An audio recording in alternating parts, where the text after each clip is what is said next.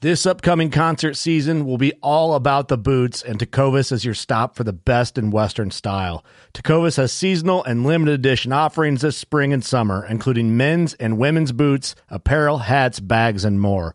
All Tecovas boots are made by hand in a time honored tradition with timeless styles that are always on trend. And Tecovas has first wear comfort with little to no break in period. It's hard to find this level of comfort paired with this level of style. Stop by your local Tacova store, have a complimentary drink or two, that's WCB style, and shop new styles. The smell of fresh leather and friendly staff are at your service. Many stores even have leather custom branding to make your boots truly personalized, and with regular live music and events, there's no in store experience like it. If you can't make it into a store, just visit tecovas.com. That's T E C O V A S.com. They offer free shipping on all boots, as well as free returns and exchanges, and ship right to your door. Go to tecovas.com and find your new favorite pair of boots today. Fishing like a local isn't just about catching fish. It's about connecting with the environment and the people who call it home. It's about hearing the stories and traditions that have been passed down for generations and sharing unforgettable moments with the people you meet along the way. Fishing like a local is having an experience that stays with you forever. And with Fishing Booker, you can experience it too, no matter where you are. Discover your next adventure on Fishing Booker.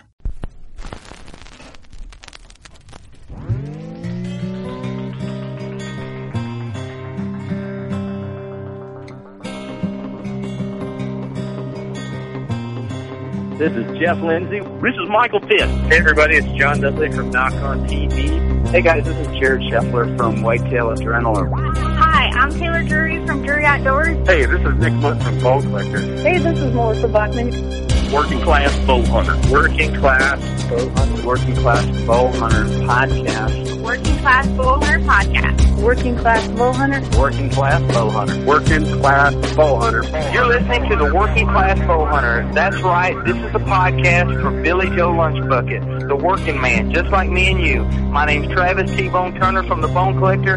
Thank you for tuning in. It's really, really not that good.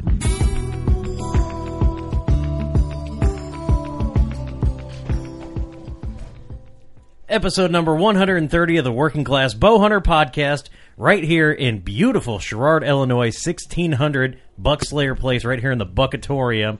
This is the finest, and I mean finest, bow hunting podcast that's ever been recorded in Sherrard. I am Steve. In the studio is Kurt, Mark Reif, Moneybags. Hey. And we've got Dustin Speck, special guest in the studio. What's going on, buddy?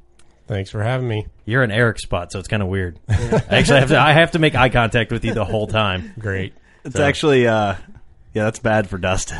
Yeah, I'm sorry, man. If I, if I stare into your eyes I'll too just much and go like yeah, this. no, yeah, don't- just look don't- down. look at that. the massive antlers we have on the studio Yes. table, and at the giant buck down there on the end. Um, this is, uh, I, gu- I would probably the most antler I've ever had in the studio. Um, we're gonna get into this story here soon, and it's uh. Th- Follow us on Snapchat because I have our Snapchat filled with this buck that's in the studio right now. It's unbelievable, and photos and video do not do it justice at all. But we're going to get into that and talk about this deer and the history behind this buck. Um, but let's get into what we got to get into first. Uh, this podcast is brought to you by Scent Crusher. Yes. Um, Scent Crusher from the the gear bag to the Ozone Go to the closets to the the equipment station. Um, The new grenade. yeah, the new grenade. We got one of those. There could be a giveaway coming, possibly. Mm, I don't stay know. tuned. I don't know. Not this episode, but soon. So so stick around. Yeah, don't, uh, like well, stay tuned because maybe this episode, maybe we're lying. Stick to the end to find out. Okay, I could call. We, you don't know. Yeah. Um, yeah, Scent Crusher, scentcrusher.com. Uh, the podcast is also brought to you by HHA Sports. HHA Sports is the finest single pin sites out there, and you've got my word, Steve from the Working Class Bowhunters word that they are.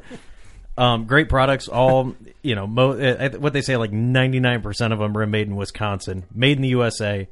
Awesome company, um, still made out of that original house. Like we were there, it really It's a happens. mom and pop shop, essentially. it's weird how they pump out that many sites from like that. It was like, wow, you know, they've got some hardworking people up there. and they uh, they're all about Wisconsin. So You'd think it'd be some big like headquarter building, HHA Sports, and you walk in, it's just no, it's a house with a big garage, mm-hmm. and uh, the whole downstairs is essentially the yeah the workstation. So it's pretty cool. Um, and they do their machining mm, like a couple miles away in a separate building.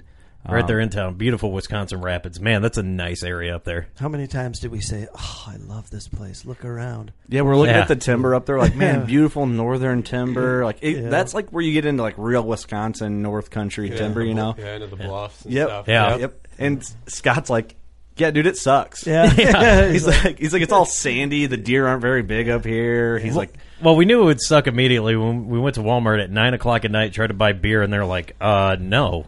Yeah. Like, don't you tell me no? I have money. they But- did have twenty five dollar hang ons, which Yeah. kind of like that. I Kurt like. was- I'll buy cheap hang ons. Good lord. Uh, you know, we couldn't uh, we couldn't live our everyday lives without protein. And where do we get our protein after we kill our deer? Smith's Custom Meats and Deer Processing, right there in wonderful Viola, Illinois. You know how many hollers to go down when you're going down south 67. Viola, Illinois, the finest meat processor, and I'm saying meat because he'll do other stuff too. he doesn't. He, he's, He doesn't do like he speciali- specializes in deer, but um, yeah, Viola, Illinois, um, the finest place in in western Illinois, eastern Iowa. If you can make it there, um, go give Scott a call. He should be done with some deer. We'll get him on for an episode. Yeah, pretty he's soon. almost done. He's going to come in for an episode. We got a couple of giveaways um, coming coming along with Smiths too. So uh, stick around. We're going to make you like our Facebook page and tag three friends because yeah. everyone's doing it. Yeah, this is alright. what we what's what's Yeah. it's what's in. That's what we're gonna do. And you know, when you um, after you drop, so you know, during hunting season, and you'll probably do this next year. You shoot your deer, shoot one deer with a bow, then you got to sell that bow because that's how you got to do it, and you got to go get a new one. So after you drop your deer off, you keep driving down South 67, and you're gonna veer off a little bit. You're gonna go to Biggsville, and you're gonna be in that area, and you're gonna ask where 164 Outdoors is. We're gonna get on Highway 164, and you're gonna go in there and see Ross. 164 Outdoors. We're proud to partner with. Ross is a great guy. You're gonna the he sells elites in like the in between. Just talk about what it is. it's it's a it's a bow shop. All right, we know how to get there now. trying to paint the picture. Like does when you read a Stephen King novel, does he tell you how it ends right away? No, you got to lead the people in. But he sells elite bows, um, scout releases, and various other things. Go check him out. Uh, the the brand new elite bows are there. He's got uh, the option six, option seven, the tempo, uh, and I think he had the emerge in there. Um, Yeah, we did a episode pod- 128. We did there in his uh, 164. In, I was going to say in the 164 outdoor studio, Yes. but it's kind of just a bow shop. It's a bow, bow studio. Bow Yeah, Studio. Bow That's Studio. Exactly it. Um, but yeah, it was a good time. Ross is a good dude, and uh, Yeah. I, people really like Ross when he does podcasts. Man, I think they just it, it is what it is. You get what you get when Ross is on the episode. You that's who Ross is. He's not putting on Exactly. the show. He brings his Crown Royal in, and we have a great time. That dude drinks a lot of Crown Royal. he might be with us at the Iowa Deer Classic this year. Oh, yeah. um, him and Austin Chandler. Oh, that'd And be good. Mm-hmm. Austin Chandler will be on a pod. Well, he was on the last podcast, 164, and he's a studly stud. Dustin, you know Austin? No. I feel like you. I feel like Do you all know people- Ross? I, yeah, I've heard him on here once or twice. Okay. Yeah. I feel like all people who kill monster deer consistently just know each other. Yeah. Yeah. You know what I mean? Yeah, but don't forget, uh, check him out on Facebook. One sixty four outdoor outdoors, great bows, great beard, great service. One sixty four outdoors, Biggsville, Illinois. you can't just like claim that as a statement. That's not really true. Whatever. wh- If it catches, Do you have a vet shout out? uh, I'm going to do Dark Horse Lodge because they're moving forward. Um, Kohler Electric is going to be setting up uh, or Kohler like products. Um, they're going to be uh, donating a bunch of stuff for the lodge, so that's super cool. Um, things are moving forward. DarkHorseLodge.org. Going to be a peaceful retreat for combat vets. Um, check them out. They're on Facebook. I don't think they're on Instagram yet, but you can go check out their website, darkhorselodge.org. Donate to them you know, help out the guys who uh, who defended your freedom. They'll be able to hunt, fish, hang out, share some stories. They could use their donations. You guys are going to go be buying stuff on Amazon, or you know, if you didn't get anyone anything for Valentine's Day, you know, you're still kind of, hey, I'll get her something on cheap. Smiled at Amazon. Select No, they're- Dark Horse Lodge and Select- they'll get a percentage of your purchase. And thanks for supporting Good. them. They do a great foundation. So thanks, Steve, for the vet shout out. Yeah, hey, you Moving right along. Kurt knows the deal. After eight minutes of advertisement and bullshit, well, we got to get through. We got to, you know, we got to, we got to help out those who help us. not bullshit, but you know what we're saying. Yeah. Everyone listens like, get on with it. Come on, just get through it. We're here to podcast and talk about deer and antlers and everything else. This is where you come in, Dustin. I think Dustin wanted to hear us talk about us some more. right, right. Um, you brought with a pile of antlers. Yep. Um, all related to the same deer. Yep. Um, we can start this story wherever we want, but first, I think we should talk about maybe you a little bit and um, maybe where you're from. You don't get a. I don't know if, if where you're from gives away where you hunt. You don't got to d- say that, but you're from Illinois. Yep. We'll, we'll go with that general area from Illinois County, Illinois, and uh, Just outside of Chicago, right? Yeah, right on the suburbs. Attaboy. That's where I shot this deer. Hey, shot him in the in the suburbs of it. Yep. Yeah, there you go. That's perfect. Right in uh, Love's Park or whatever, isn't that? That sounds like a Chicago suburb. What's that area. millennial park? Is that one with that giant jelly bean? Yeah, I sure. don't know. I don't know See. Chicago, but yeah, I so- stay out of that town. Yeah, Yeah. except Good when you're call. hunting deer. Yeah, yep. all Don't right. go there. Yeah, don't go there till October first. yeah, exactly. Good call. so you're from Illinois. That's a plus. Um, you look like you're from Illinois, so that's kind of cool too. did you did you grow up here your whole life? Yeah, I'm well originally from Anawan. That's where I went to high school, and I live in just north of Anawan, like ten miles. Okay. So, yep. Just outside the Quad Cities for Yep. people not from our area. Yeah. Um, yeah. So Mark has known you. Um, we're mutual friends, technic- you know, and Mark's done a lot of your taxidermy work. And Mark has always told me about you and sent me pictures of the deer you shoot. And I'm like, holy crap, who is this guy? so we finally connected, and you're here in the studio. So I kind of just maybe give a little bit of background on you, some of your bow hunting experience, and then we can kind of get into wherever you want to take this episode. All right. So yeah, I guess I started hunting when I was probably 12 years old. Uh, shotgun hunting is how I started. I think everybody kind of Yep. started out that way, and then started bow hunting the next year, and I was hooked. So been doing it ever since. What uh, I want to I want to get to know you as a person. What kind of bow do you shoot? Uh, Hoyt. Okay, Yep. okay. Hoyt Spider. He's on the right. Is- oh, you shoot a Hoyt spider, yep. and Good you bow. you've been shooting that since it's new. Yeah, I'm kind of a big Bill Winky fan. So ever since Yeah. I've been watching his shows since 08, since they started, and I've been Hoyt ever since. So Bill Winky is the man. Yeah, I've probably watched every single episode since it started. Have you ever have you ever met him? Uh, one time I met him at the Iowa Deer Classic. That's that's where Yeah. we met him. I, He's a lot taller in person. Yeah. Doesn't he just like reek intelligence? Yeah. Like you talk to him, and you're like, he's just he's an idol. Like he just Yep. carries like this aura Yep. of whitetail knowledge. I don't think he listens to the show. So I would guess. I just like him because he seems like a real down to earth guy, Mm-hmm. real humble guy. Right. You know, for sure, for sure. So, how many deer? I mean, I don't really know where to even go with it because I'm kind of mind cramped from these monster sheds in here. Like, I automatically just want to go to this story, but um, so you've been you started out gun hunting, and then you know obviously that transfers into bow hunting. Yep. Um, how, well, how old were you when you started bow hunting? And I guess uh, I would ask how old you are now, but that's kind of rude. But just take us, give us a little bit of that. You know? Yeah, I started. I think the first year I got gun tags was 02. Shot my first deer in 03 with a gun, and then I started bow hunting that year 03. And I think the first one with my bow would have been like 2005. So you're No, about the same exact Yeah. timeline as me. So Yeah. you just do a lot better. What um what, what started getting you to um you know keep hunting and pick up a bow? Was it you could just hunt more? Or did you just really enjoy it? I just enjoyed. it. I mean, I'll never forget the first deer that I ever shot with my bow was just a little button buck, and it took me three years to get one. And once I got one with a bow, it was just I just absorbed as much knowledge. I read books and magazines and Right. Do and you then now have it's now said it's books? now it's social media, you know, so it's Yeah. just everything. It's- yeah, it's constant easy. information. Yep. yep. we, we, we'd like to borrow those books if you still have them, so we can learn how to shoot deer like this too. Where was the turning point where you felt that you went from being a kid that shot deer to being a kid or a guy that killed big deer on a consistent basis? Or where was like that main turning point in your hunting career where you're like, it clicked where you started to figure things out a little Yeah. bit? I mean, really, when I started watching Midwest Whitetail and Mhm. started educating myself more, that's when I really started filling myself with knowledge about deer management and letting deer walk and that Mhm. kind of stuff. And then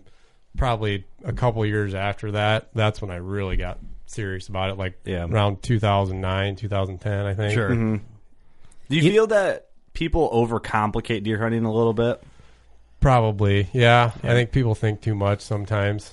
Yeah. Because I've read uh, Bill Winke's book, uh, the, the the Creeks and Ditches, all about entry and exit, and uh, he, he basically it almost brings you back to like okay, if it looks like a football play, your entry and exit or your game plan to kill a deer, it's too much.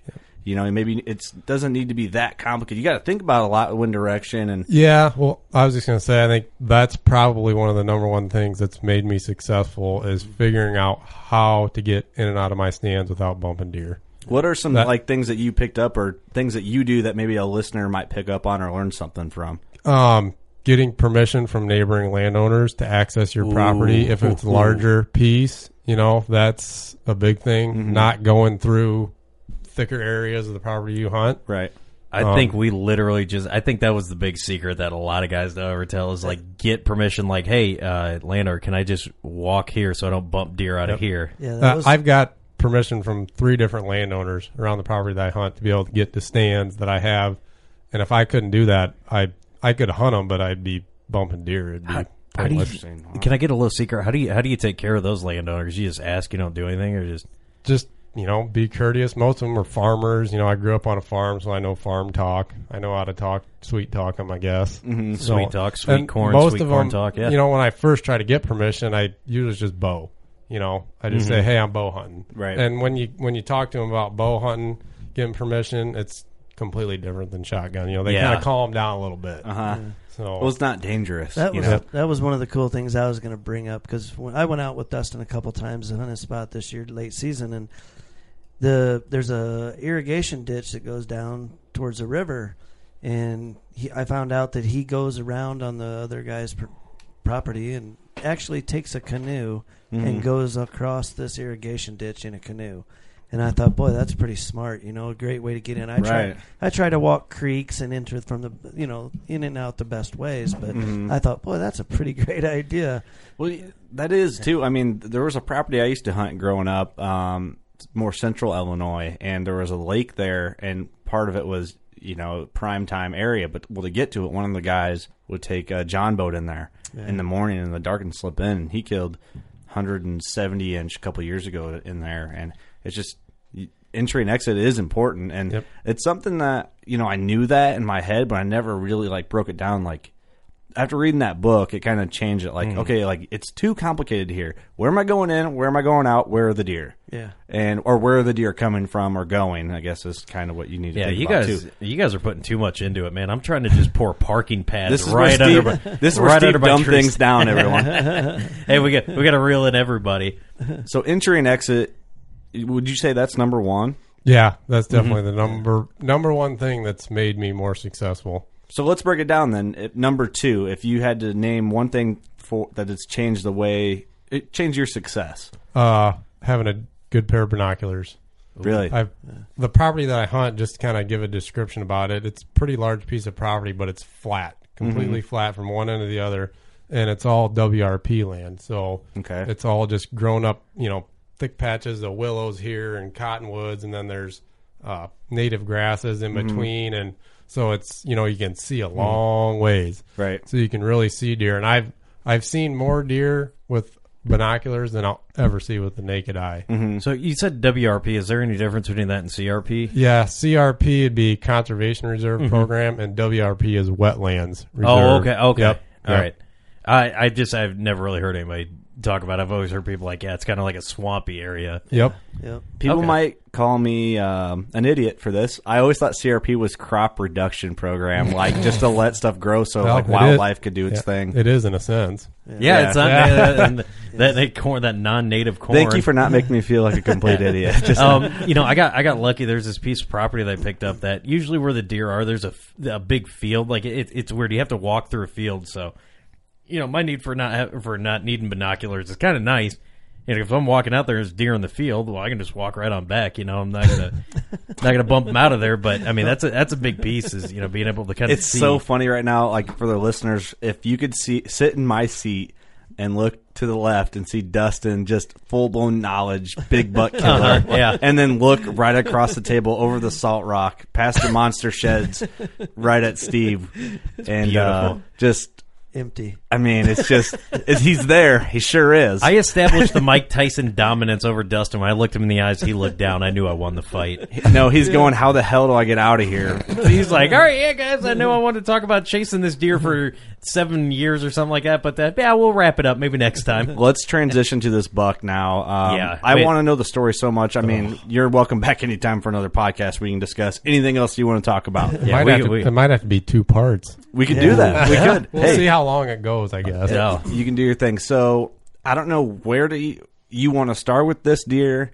Um, if we should talk about the buck of how he is physically, what the deer is, and then tell the story, or what we should do. I'll, I'll I- start the story. Let me start this. All right, yeah, let's, uh, Yeah, let's go ahead. All right, I'll make it quick. Uh, I actually have a good buddy from high school that um, his cousin is a friend of Dustin's, and so he brought me a big deer one time, and then he started telling his friends out where Dustin lives, you know, that I did taxidermy. So Dustin came over, and a good friend of his, Josh Wolf, came over and brought me some things, and I started to see the deer that Dustin brought me, and I'm like, dude, what is going on here? How are you killing all these big deer? So we kind of, you know, we'd stand around the shop and talk for an hour and a half, you know, and just chat about deer. And so I kind of realized, you know, oh, he's got a good spot. He knows what he's doing. He's figuring out how to get in and out, and watching these deer from a distance and then moving in on them.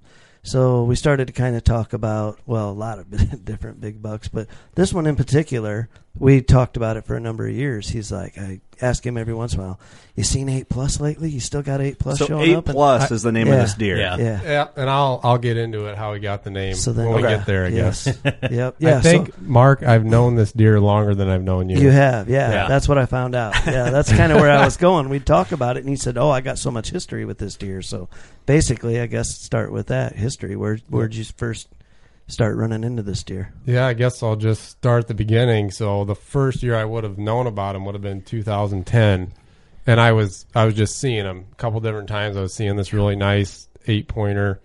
He was probably like 130 inches. Now I didn't even know at that time when I was seeing him if I was going to even shoot him or not. Right. Six years ago. That's nuts to think Yeah. about. That And I only knew- time was six years ago. Seven. Well, Oh, now yeah. it would be. I knew at the time.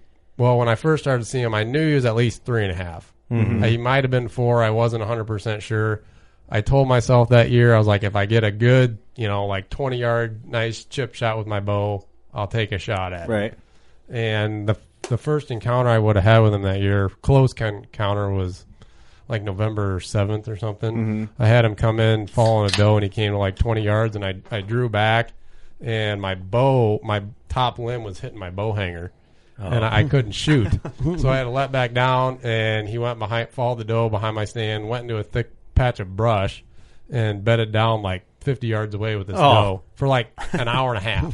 That bow hanger saved a great story. yes, that bow hanger was the worst thing that could have ever happened to you for six more years. Yep. so yeah, he was bedded down that doe, and then they ended up getting off, getting up, and they just went the opposite way away from me. Yeah. And then the second time I had a chance at him was like two days later. I, I ended up rattling him in to about forty yards, and I did back then. I just didn't feel comfortable shooting that far, so I ended up letting him go, and then that was basically the end of the 2010 as far as chasing him. So. so- 2010 chasing the deer, and it's 2000. You killed this deer in 2016, which is insane. Lord. So that's 2010 in the books. Did I mean? Did you kind of forget about this deer, or is he a deer that stuck in your head He type wa- of thing at this point? that year I wouldn't say he was a deer yeah that really definitely wasn't the biggest deer on the farm that year but then 2011 come around and I started getting pictures of him in like early October I think and you want to hand me that shed mark This is the last shed down at the end of the studio table in a line of sheds. I'll have you guys. I don't know. have any sheds from 2010 never did find any that year but this was the next year 2011 and I got the first picture yeah, like I said, early October, and I was like, oh, I was like, that's that eight pointer Uh-huh. Mhm. from the year before. It's the, it's the same deer. And then I got another picture of him like two weeks later, and I had a really good view of his right side when I got the picture, and you could see this little kicker Kick- there. yeah, Mhm. kicker off his G2. It probably wouldn't even count, but I, I looked at it and I said, oh, I was like, it's that eight pointer, and I was like, plus he's got one point, Mhm. eight plus. Yeah. So that's how I got the name. Oh, yeah. Never, Nice. never would have thought he was going to live to be eight plus years old. Yeah, Oh, So- Yeah, And, and here in what's this two, 2011 Eleven. this shed? Yep. He's probably already what Kurt one close to 150 maybe. I would say if you match the other side, I'd say 148 Yeah, I was net. gonna- I was going to say 140 because this Yeah. one was 155. As a- as a That four-year-old, as far as you knew. I, yeah, I would say that with the spread. I mean, we on our Snapchat, I killed a hundred, even hundred. And you think he netted like one forty eight as a clean eight pointer, like almost no deduction. And we put my hundred fifty inch eight next to Dustin's buck, and it just looks unreal. Yeah. it's uh, it. You have to get on there and look. We'll we'll post some pictures on our social media and stuff after Yeah. the episode goes up. But it it's insane. It's got major major mass. I mean, it's just ridiculous. It, yeah, it's crazy. Um, we'll, we'll we'll probably do after the podcast, Dustin. If you're cool, I'll probably do like a little video just with my phone of you maybe just showing the sheds off. Then we can post it up so the listeners can see after the episode Yeah, goes up. yep. So that's 2011 is that shed. That's when he gets his name eight plus. So yeah, that year got his name eight plus, and I started seeing him quite a bit. I'm trying to remember everything here. Um, the first time I s- laid eyes on him, I remember it was October like 30th or 31st, right around Halloween. Mhm. and I saw him way, way off in the distance, and he was actually pretty close to another stand that I had. Mhm. And when I last lost sight of him, he was probably 200 yards away from that stand. And the wind was going to set up good that night to go sit in that stand. So I was like, well, that's the one I'm going to go sit in. And I, I rattled like 45 minutes for the end of legal time. And sure enough, here he come. And he came right to me, and the, the stand is sitting on a on a ditch with some trees on it. Mhm. And then he he's straight south of me. I assume he was bedded down when he heard me. And he's coming coming right at me, comes right to the opposite side of the ditch from me, Mhm. 30 yards away, and he makes a scrape underneath this hedge tree. And I couldn't shoot until he got bu- out from behind the tree. And he was getting ready to walk out from behind it, and I drew back, and he just wouldn't take that extra step. Right. Which is Mm-hmm. And- a common thing. Yep. And he turned around. He just started walking straight away from me, and I let back down, and he got like hundred yards away, and I tried grunting at him, you know, a desperate attempt. Yeah. And- Gave you the old middle finger, didn't he? yeah. Yeah. He just he just looked back like this, and I think when he came in, he just didn't see the deer that was making the noise. Right. Made that scrape to mark his territory, turned around and went the other way, and the grunt just wasn't going to do anything. He was like, "I'll be back." Yep. it's like later, dude. Not worried about it. So that was 2012, 11. 11. Okay. Okay. Yep. And then I had, so that was October 30th, 31st. Then I had another encounter with him. It was like first week in November, like a week later. I had actually, it was a morning hunt, and I saw him out in the middle of the WRP, watched him bed down, and I could see his rack up above the weeds. And I actually tried to stalk him, and I got to within like 30 yards, and long story, I got busted and gone. So are you 30 yards is good though. Yeah. Yep. Are you constantly getting getting pics of him on on trail cams, or is it just kind of? I really never had like hundreds and hundreds of pictures of him. It was always just one or two a year is about all. I ever okay. got. So you knew he would still be alive. Think Yep. about that to our listeners. That's actually a really comforting thing because it shows people think I feel like they fall back on their trail cams as the final word. That's not the case. It's the final word of what's in front of that tree at the angle you had your camera at. Well, and another thing too, I think is when you start getting history with a deer like this, and he shows up every year. If he was there the year before Mm-hmm. on your farm in the fall, there's a pretty good chance he's going to be there the next year. Right, Mm. right. I think people lose sight of some of that and and re- maybe rely too much on trail cameras for that because I get I get that way. We're all guilty of it. I'll get one or two pictures of a big buck. I'm like, oh, he just strolled through once. Yeah. Yeah. you know, but maybe not. He Yeah. could be living there for ten years. I always tell myself, you know, if I'm not getting a lot of good pictures, like it only takes one deer one time. Yeah. bam, For You're in sure. the game. Definitely. So we that this is still within 2011. Uh, Yep. 20, 2012. 2011. Oh, 2011 we're in. Okay, yeah. Yep. And that was let's see. That year, that was it. That was the two. I had I saw him a couple other times that year, but nothing close. So 2012 would be that one with the drop. Okay. Yeah, here he is. This is Mark picking up a giant shed around the lava lamp with uh, a rope on it. Hey, you want to hand me a soda, Steve? Anyone else need a soda here in the studio?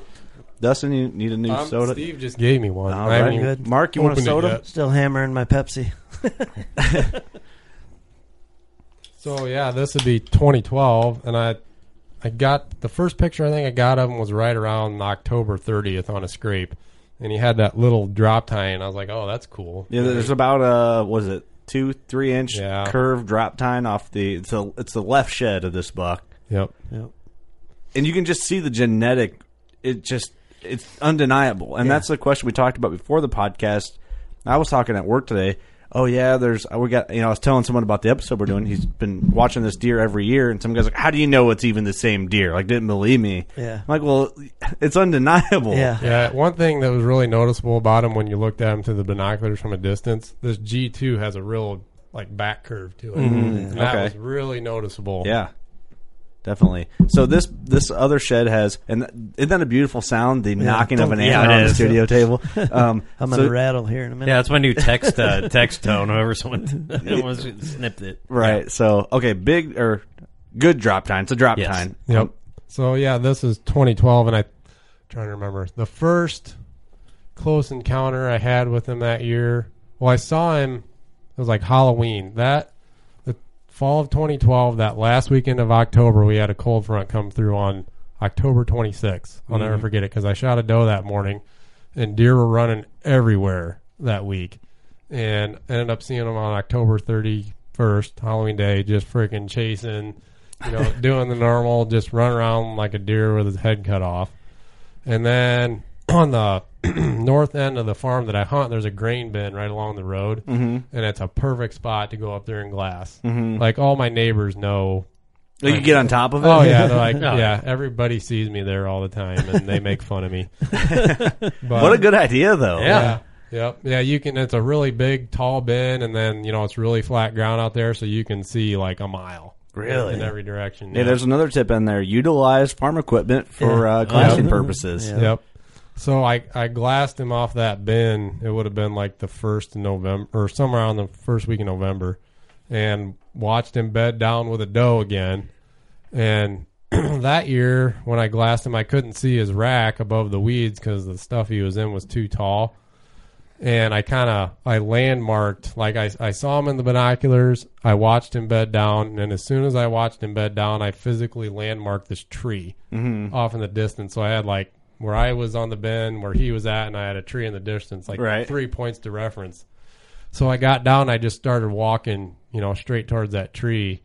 And once I got to within like you know 100 yards, I could finally see like a tip of his tine sticking up above the grass. And long story short, there the the wind was.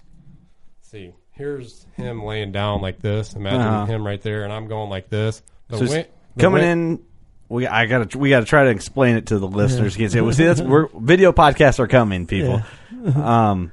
Anyway, just go ahead and explain. So it. I'm coming straight at him, and the wind is like coming from my side and blowing off to his left, like this. Uh, Okay. And, and I couldn't really, I couldn't come at it a different direction, like from his downwind, because then I lose my point of reference. Right, On right. The distance, then I have no idea where he's at out in the middle of this, you know, four foot tall CRP grass. Yep. So I got up there and I got, I think I got to within like 30 yards of him. Well, the doe was bedded to the left of him Okay. and she ended up being more downwind. Ah. And she caught my wind, got up, gone. And right when he got up, I drew back, but he was gone. He wasn't stopping. It's always the chick's boyfriend that ruins, you know, it's Yeah. the chick that ruins a good Yeah. time. You just want Yeah. to hang out with him. Yeah, this deer's actually got nine lives. I mean, pretty much once you Yeah. hear the end of it. Isn't this the year that you shot the big wide ten too, on your birthday? Uh, With the corn- 2012, yeah. Yeah, the the, one you did cornfield. the corn mount of. Yeah. Yep. What, what's your birthday? Uh, October 7th. Okay. Perfect. Yeah. So, oh man, two close call stocks within 30 ish yards Yep. and back to back. Back to back years. and then I've never even done that. Yeah. I- but my property's different. His though. property's unique. It is. Yeah, it's You can very see a unique. long way, and you can get after them. So yeah, It's gotten. I've actually shot quite a few deer spot and stalking, none with my bow, but a lot with my gun. Mm-hmm. Mhm. And it's gotten a lot harder because it's gotten so thick. Yeah. Oh, like the, yeah. the CRP grass or the Indian grass that's there now is like freaking seven foot tall. Uh, Native Oh, So- American grass. Yeah. Yeah. We're politically correct. Okay. here. Oh, geez. We don't do that In- here on in- this podcast. I'm sorry, uh, indigenous grass. All right, so Thank we're- you, Steve. Yeah, yeah, I had Thanks to- for that. I Back have to be politically correct. So back to you. 2012, we're at. Yeah, so I had another encounter that year as well. It would have been, it was the late muzzleloader season, and it was completely kind of different part of the farm. And I was sitting in the morning. Wait, I'm trying to remember here. No, I had two more encounters after This was that. a long time ago for our listeners out there. Yeah, so 2012, it would have been second shotgun. I watched him bed down. I actually watched him breed a doe. that Really? year. Yeah, I Oh, watched him breed a doe. Weird. And I watched him bed down, and he was in a really good position to do a stalk that morning. Mm-hmm. And I was going to try to get my sister on him. And she was at school that morning, and I was waiting for her to get back from school to come and try to do a stalk on this deer. While in the meantime, he ended up leaving. And Right. so that was second shotgun, and then the following weekend, muzzleloader season, same tree stand. I watched him come all the way across the same field, and that year there was there was a double drop time running around the farm, and he was with that buck. Hmm. With them. Yep, with him. They were traveling together, and they bedded down almost in the s- same general spot where he, he had the weekend before. Him and the drop time buck were bedded like probably 100 yards apart. Hmm. Really? Yeah, so I got down and tried to do a stalk, and I got to within like 70 yards, and I wanted to shoot the drop time one, Of course, yeah. and but he was eight plus was the first buck that I saw, and got to within seventy yards of him, and I I must have made some extra movement or something. He saw something, cued him off, took off running, and I took a running shot at him and completely missed. and then I ended up seeing. Well, I, I had assumed that I missed. Uh, there was no blood, no hair, nothing. You know, I looked and looked and looked for a couple hours and didn't find nothing. yeah. And then a couple weeks later, bow hunting, I saw him come out of that same patch of weeds where he'd bedded down out of a different stand, and he was limping. And I thought, oh man, did I hit him? You know, I, wa- I wasn't Right. 100% sure, but then I didn't see him again. Then ended up, neighbor found that shed, so I knew he lived, and now we're on to 2013. Crazy, man. So how many gray hairs do you have at this point from this deer? Enough. Is this Yeah. deer at this point like heavy on your mind? Like you had these encounters, this story already at this point. Yeah. It, are you thinking about this deer, all, or is it just kind of like a whatever type of thing? no, I just I well, 2012 I think was probably when I started thinking about it more because I had shot a decent one on the seventh, so I could only shoot one more buck. So it's like Mm-hmm. Right. it's eight plus or nothing. right, Yeah. So So that's the year you start drinking. Then I'm, I'm guessing.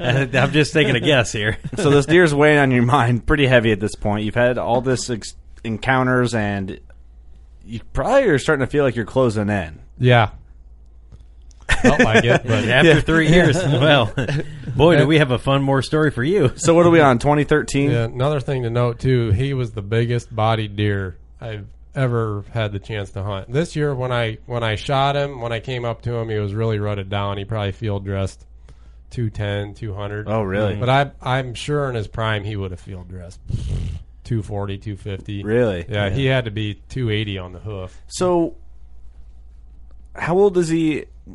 We just got done with the 2012 story, right? Okay, so how old was he in 2012? Do you think at this point?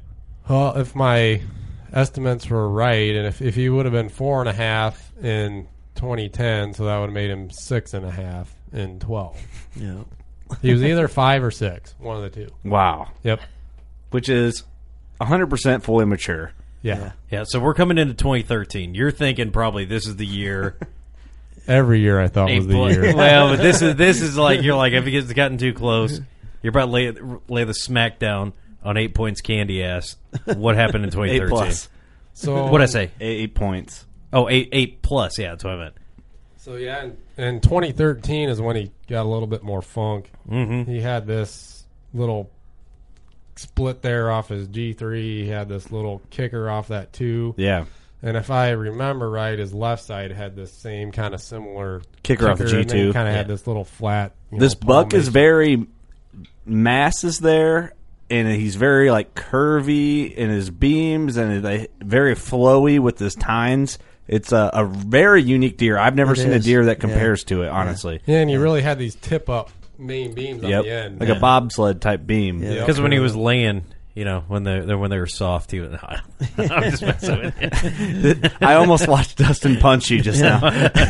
His G two always has some really cool character to it. Yeah, it does. It's always Yep. bladed and got points off it and almost flat on the sides. Yeah, it's really cool. G2s. So 2013. I want to know about this. Yeah, 2013 was a really weird year. I think the first pictures I had of him were like mid October on a scrape, and I think I saw him from a distance, like during first.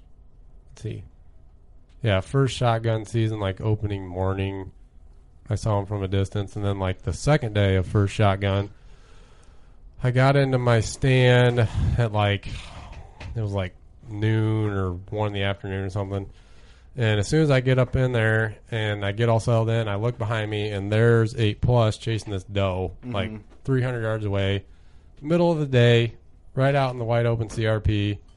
Chases her into this thick little patch of willows, probably not even a half of an acre patch of willows. Mhm. And right as soon as he ran into there, I just kept my binoculars like right on it, just you know trying to see if he came out, figure out which direction he goes. Well, he never did come out of there, so I got this wise idea that I'm gonna. I got hold of two of my buddies. and I said, "Hey, let's try to push this little patch." Mhm. You know, I, I was like, "I think it can work."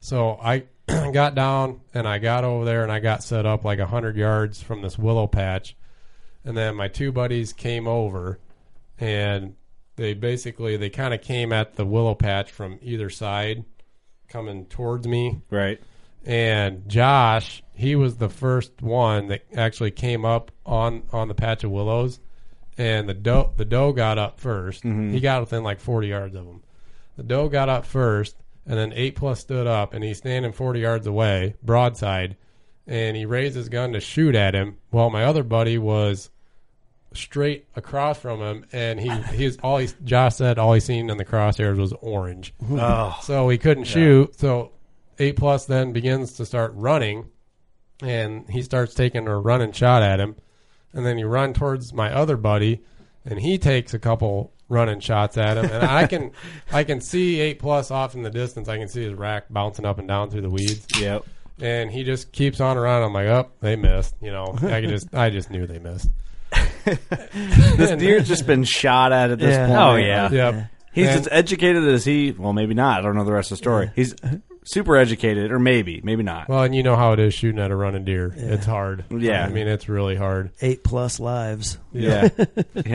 So he takes off running basically east, and I live uh, just down. I only live like a mile and a half from the property where I hunt, Mhm. and you got to go around this big curve in the road, and then you go like another half to three quarters of a mile, and there's my house. Well, where I live, it's my grandma's farm, and a couple of my cousins they hunt that farm, Mhm. and the same day that we were doing this push on eight plus, they were doing a deer drive on my grandma's farm just down the road. Mhm. So we got done, you know, did that little push with eight plus. You know, it didn't work out. Whatever, we're done hunting for the day. I'm just gonna go home.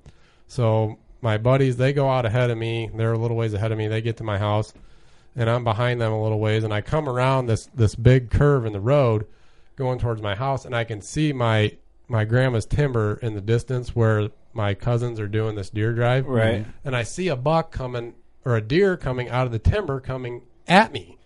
And I'm like, oh wow! I was like, holy cow, that's a big buck coming at me, coming at me. I'm like, holy crap! I was like, it's a plus. he, when we and we Stomped on the accelerator. so what must have happened is we bumped him, and he ended up running over to that timber. And they were doing a deer drive at the same time, and they pushed him out. And he came Oh, yeah. back. Oh, shit. Wrong way. yeah, and he, get, he, he gets he gets like forty yards off the road and sees me in the truck and just slams on the brakes.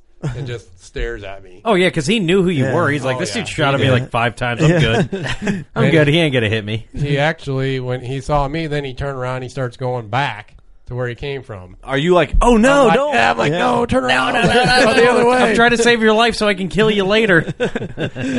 so yeah, then I whatever happened, he went back there, but then he ended up coming back, obviously, because then we ended up finding the sheds two years later. So Wow, that's Yeah, a great that was story. nu- it was nuts. Like when I seen him coming at me, I was and he put the brakes on and just stood there and looked at me. I was like, this is insane. So this deer is just rotting you. Right Oh, now. yeah. your brain's just hurting about this deer. So This that's deer is- 2013. 2014. You're checking. Tra- you knew he was alive. at the end of 2014, Dustin 2013. picks up another shed off the studio table. I'll have you guys So know? that- yeah. yeah. that 2013 year, those sheds we didn't find until the spring of 15. Okay, they had sure. sat there for a year. So Okay. I didn't like I didn't find the sheds in the spring, and then I knew he was alive. I didn't know he was alive till the next fall. Gotcha. Yeah, yeah, okay. yeah, yeah. Right. Which has to be stressful. Yeah, a little bit. All right, so so we're here at 2014. yeah, so in 2014, then I had a picture of him. Gosh, it would have been late mid to late October, and he he was a seven pointer that year. The right side ju- didn't have a G three on the right side, so basically, you know, kind of the same same rack as he had the year before, really similar. And I had actually the field the previous year where I had seen him chase that doe and bed into that willow patch. The middle of that field, I, I planted about a two acre soybean food plot, kind of for him. Right. And my my Spoiled. He Yeah. was. my thoughts were okay, I'm either going to shoot him during the rut when he's following a doe to come to the soybean plot to feed, or I'm going to get him in the late season. Yeah. And that November, November of 2014 was a really cold November for that year. We had some snow in November, and I was hunting. Would have been November 17th, and it was like a high like in the teens that day. And deer just started pouring into my food plot there right at the end of legal time, and I couldn't I couldn't get out. Yeah, did you yell at him? That's not for you. it's not for you. That's for your big brother. Yeah. and so I called my cousin. I said, "Hey, you know, drive your truck up here, bump these deer off the field, and come get me." That's good that you talked Which- about that. We We, need to mention that too because talk about that a lot. We talked about fake Howland deer off Ross, our our buddy, which you need. We need to hook you up with Ross. you got that from Bill Winky, didn't you? Yeah. Yeah, okay. Yeah, yeah, exactly. We talked about that too. Uh-huh. Uh, Ross had a co- uh, coyote howler with him, Yep. and uh, he killed a good deer this year. But Every he was- year I say I'm going to carry a cow howler in my vest, and then I always forget. Oh, yeah. We talked about it the time we went. You're like, I might have to howl to Yep, get these yep. deer out of here. our buddy Dana, he sent me a Snapchat one time of his son coming up and fake howling from the road Oh, to yeah. spook the deer off the Oh, field. yep, yep. And that's when he makes his exit or chainsaws or whatever. I was just going to say, Winky's had people use chainsaws off leaf the blowers distance. and shit. Just Any, I mean, really anything that's going to bump the deer other than human intrusion. Right. Yeah, will, will work. definitely, yeah. Really. Leaf blowers and shit. Kurt's hunting strategy. Hey, guys, how, how, how are we going to, you know, we need to get leaf out. I had to blowers, get- chainsaws. I need to leaf weed blowers and whackers. shit. Two cycle. Don't the four cycle. They know something's up. Two cycle. You're good. Yep. That's right. Okay. Okay. So my my cousin pulls up to the f- to the ground blind, and his headlights flashed out across the field. And wouldn't you know, there's eight plus standing out in the middle of it. feeding. Oh. No. Yeah. Like, and I- I God, it- it- and I got we got a good look at him. He s- just stood there for like 30 seconds before he took Oh. off. Yeah.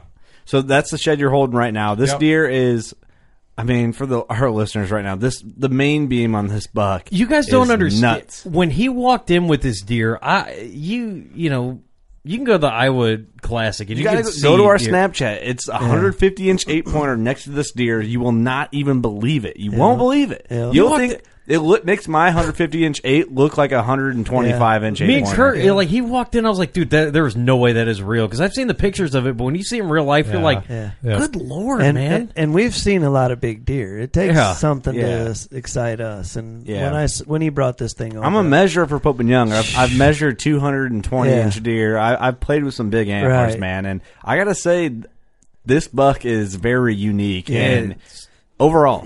So this is probably why this deer's driving you nuts too at this Yeah. point. So you see him in the field, and this is like you know early. Do you see him again at all this year? Yeah, so that would have been November 17th. And then I'm pretty sure I saw him that year during first shotgun season. nothing close. And then trying to remember here. Second shotgun season. So it was the night before. It would have been a Wednesday night because second shotgun season always starts on a Thursday. Yep. Mhm. And my Mhm. roommate, he was coming home from work that night, and he gets home and he's like, "I just saw E plus." He goes, "He just ran across the road in front of me, just down the road from my house." Mhm. So I'm like trying to formulate a game plan on what I'm going to do, you know, on opening morning, a second shotgun. And I'm like, okay, I'm going to go to this such and such stand based on where he saw him, the direction the wind's blowing. Well, I get into that stand in the morning and I ended up seeing him probably like an hour into the morning and he came from the exact opposite direction. I thought he was going to come. And he was right downwind. And I don't know what I was doing, if I was fiddling around on my phone or looking the other way, but I, I look up and I look downwind, and there he is, like ninety yards away, and he's already got me pegged. He's, Yeah. already, he's already smelled me at that point. Oh, yeah. Right. and it's like two seconds later. But he's familiar with the smell, so I don't know why he booked. Yeah, that's that Dustin dude. I know that guy. yeah. Hey, so you know, y- usually when you see him, like you start feeling a little warm. That's Satan's breath breathing on your neck. He's Come on. He's just tempting you. Do Not you wonder today. though? Like, I wonder if this deer had some sort of like scent with, like, paired with you. Uh-huh. I they're not that smart. You don't think so? Yeah, I you're, do. you're overthinking it. They know a coyote smell, man. Yeah, Uh, they gotta know. They, but they they smell invid. They can tell when a doe's an estrus. They have to be able to smell. Well, they're wired to individual. smell that, man. They have to be able to smell individual. Just how you're gonna smell a He d- cheeseburger before he- I will. They do Yeah. differ. They do differentiate from one deer to another, but Oh, I don't yeah. think they differentiate Human, from yeah. from Dustin to Josh. Uh, they have to. Yeah. Right, right. That is They- a- it's a fact. It's they just a have to. stinky human. They know human equals danger. Yeah. No, they, they have- the certain humans equal danger. That's why he keeps seeing them. Yeah. This one, this one might know by now, though. Yeah. it's been a few I mean, years. yeah. So okay, well, All right, so back to you. So he smells you. smells you. He knows it's you. So yeah, he he takes off running. You know, it's over or whatever. And then the following weekend would have been muzzleloader season. And on the south end of the farm I hunt, there's like it's probably 20 acres that used to be tillable land. That's we planted trees back there when it got put into WRP, and it's just grown up into the thickest. Na- I mean, you can't even walk through it. Mhm. It's that thick. And I, I kept telling my buddies, uh, I've got to stand right on the edge of that, and it's a th- it's a bedding area. And I I've told them almost every year. I was like, if I get him, I was like, or if one of us gets of him, I'm like, I think it's going to be out of that stand. Yeah. I'm like that's going to be the stand. And I put my buddy in that stand during muzzle, that muzzleloader season that year, 2014. Probably I don't know if it was Friday or Saturday. I can't remember what day, but anyways, he was in that stand during an evening hunt, and eight plus came out of that bedding area towards him. And I'm sitting in a different stand. Of course, you know we're texting or whatever back and forth, and he's like, "He's coming," you know. Mhm. And there was a a path like the the stand sits on a ditch on a wooded ditch and then south of it is this 20 acre thick nasty stuff and right along the edge of the ditch i had a a, pa- a mowed path and josh said he was coming right down the path right towards him and it was like he had you know this sixth sense or whatever and he knew that he was sitting in that stand and he like made a loop around it and like went around the stand and then went up about on his way Really? yeah yep, it was, and he was just. He said he could have shot him. He was in range, but he said it was so thick he just couldn't. Well, he wasn't going couldn't to walk shoot. down the trail because he knew he didn't smell you. Yeah. I mean, he could have walked I right mean- five feet under your stand. so it might not be that smart, but they got that feeling. Maybe I mean, that's weird. Yeah. I don't know. That's Maybe crazy. he knew that stand was there and decided to circle through all this thick stuff and go down. You know, and I was- uh, check I'd that be. stand. Do you just think? like just like checking a scrape. I read an article, and I'm not, I'm not saying it's completely related, but they were thinking that you know, you ever have that feeling that you're being watched? It's like because they think that like humans, you know, could still all be connected. They're Like we can, like feeling when you're being watched, like you're not wrong. And so, like, if you feel like you're being, I can't, I'm It- not going to completely disagree. not with either. what It's, you're it's saying. different with like the NSA now because they're always in your phones and stuff, and we're so connected. But like back in the day when you felt like you were being watched, I don't think that deer probably don't have that. Dustin, Like, what's they your might. opinion? Do you think that they get that vibe, or of like, or do you think he sees that stand, or seen? What do- you sit yeah, in what do on you it? I'm think? sure he saw him up in that stand. Maybe caught a little bit extra, mo- you know, just a little bit of movement, and that was just enough to tip him off. Well, this is you when know? Angry Birds Hey, first came out, so yeah, Pro- no, I that's guess. probably the the real reason. That's probably the logical Yeah. Right. reason. It was enough to tip him off that something was wrong, but it wasn't enough to completely Spook spook him. him, and bust him Right. out of that area. But let's go down the path of that deer just knew.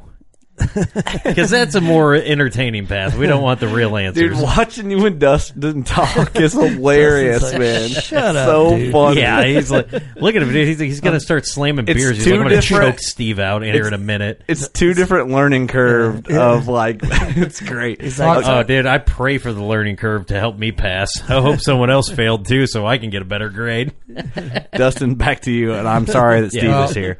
Kind of getting into that sixth sense thing. Winky just posted an article about that. Did you Here read we that? go. I get his emails, but I haven't. I haven't Uh-uh. read Yeah, it. so he he gave his reasonings behind why there's no sixth sense, and he gave the two reasonings were deer have he, he compared it to a human being losing one of their senses. So like say you lose your sense of hearing or sight, your other senses kind of become height, heightened. Right, right, So he said, you know, deer senses all their senses are heightened all the time. right. Yeah, yeah, yeah. because they don't have souls.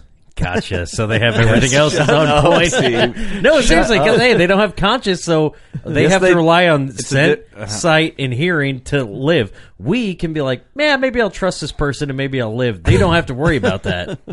They were just wired different. Let's Yeah. just shut up for a All minute. right. I get it. So Okay, let, so- us hear it. Let, us hear some facts. Goes around Josh's stand. We took you on a tangent about Sixth Sense, Yep. and uh, here we are again. So yeah, when he after the last when he saw him that night, the last direction he was going was north, and so we were, I had a food plot in the northerly direction. So I thought, well, maybe he's gonna go feed there for the night. I was like, I'll go sit there in the morning. So I sat in that stand, and he ended up coming from the north, from my right, and he was following a doe.